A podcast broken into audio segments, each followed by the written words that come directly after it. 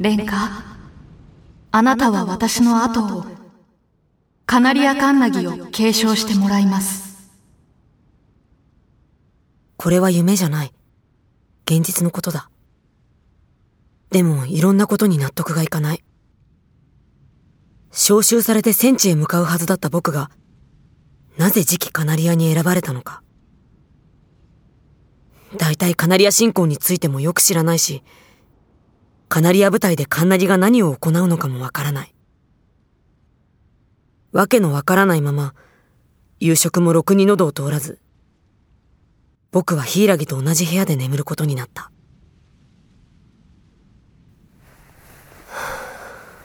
まだ起きてるのかそっちこそなんでまだ起きてるんだよもう日が変わる早く寝ろ分かってるよそんなこと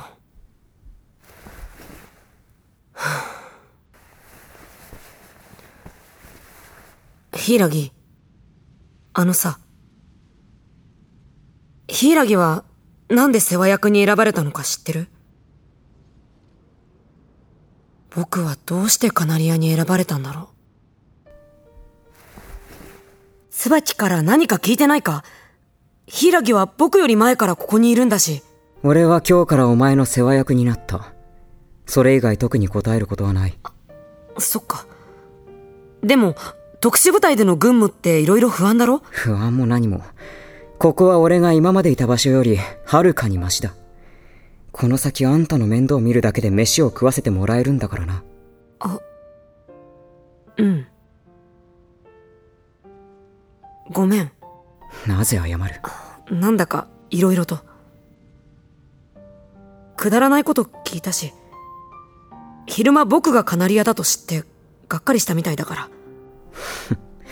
本当にくだらないななんだよその態度自分で言っただろくだらないことを聞いたってあ確かに言ったけどうんそうだったお前はよっぽどよっぽどいやもういい何でもないなんだよ気になるだろいいから寝ろお前を寝かせるのも俺の仕事だよとぎの相手までしてほしいのかばバカふざけるな明日は大佐が戻るちゃんと寝ておけ言われなくたってもう寝るよ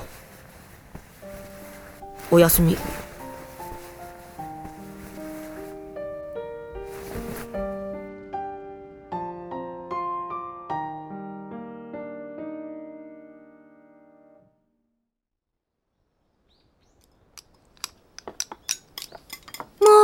蓮華くんってばお寝坊さんだなゆうべあんまり眠れなかったんだよ目が覚めたらもう9時を過ぎてて他の人たちはとっくに朝ごはん済ませちゃったよひやげくんは起こしてくれなかったの朝起きたらいなかった体操が帰ってくるから部屋の掃除でもしてるのかなどうして蓮華くんがここに来るまで柊くんは大佐のお世話をしてたんだよそうなんだ柊くんをここに呼んだのも大佐らしいし。へえ。で、さあ。んどうして小梅も今ご飯食べてるのああ、蓮華くん一人でご飯食べるの寂しいだろうなと思って待ってたんだ。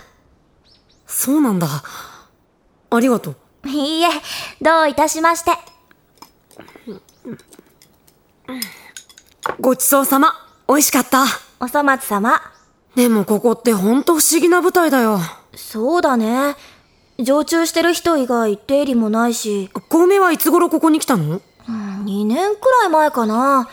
山吹先生がカナリア部隊に呼ばれたんで、一緒についてきたんだ。ふーん。僕は看護学校に通いながら、ずっと先生の院で助手をやってたの。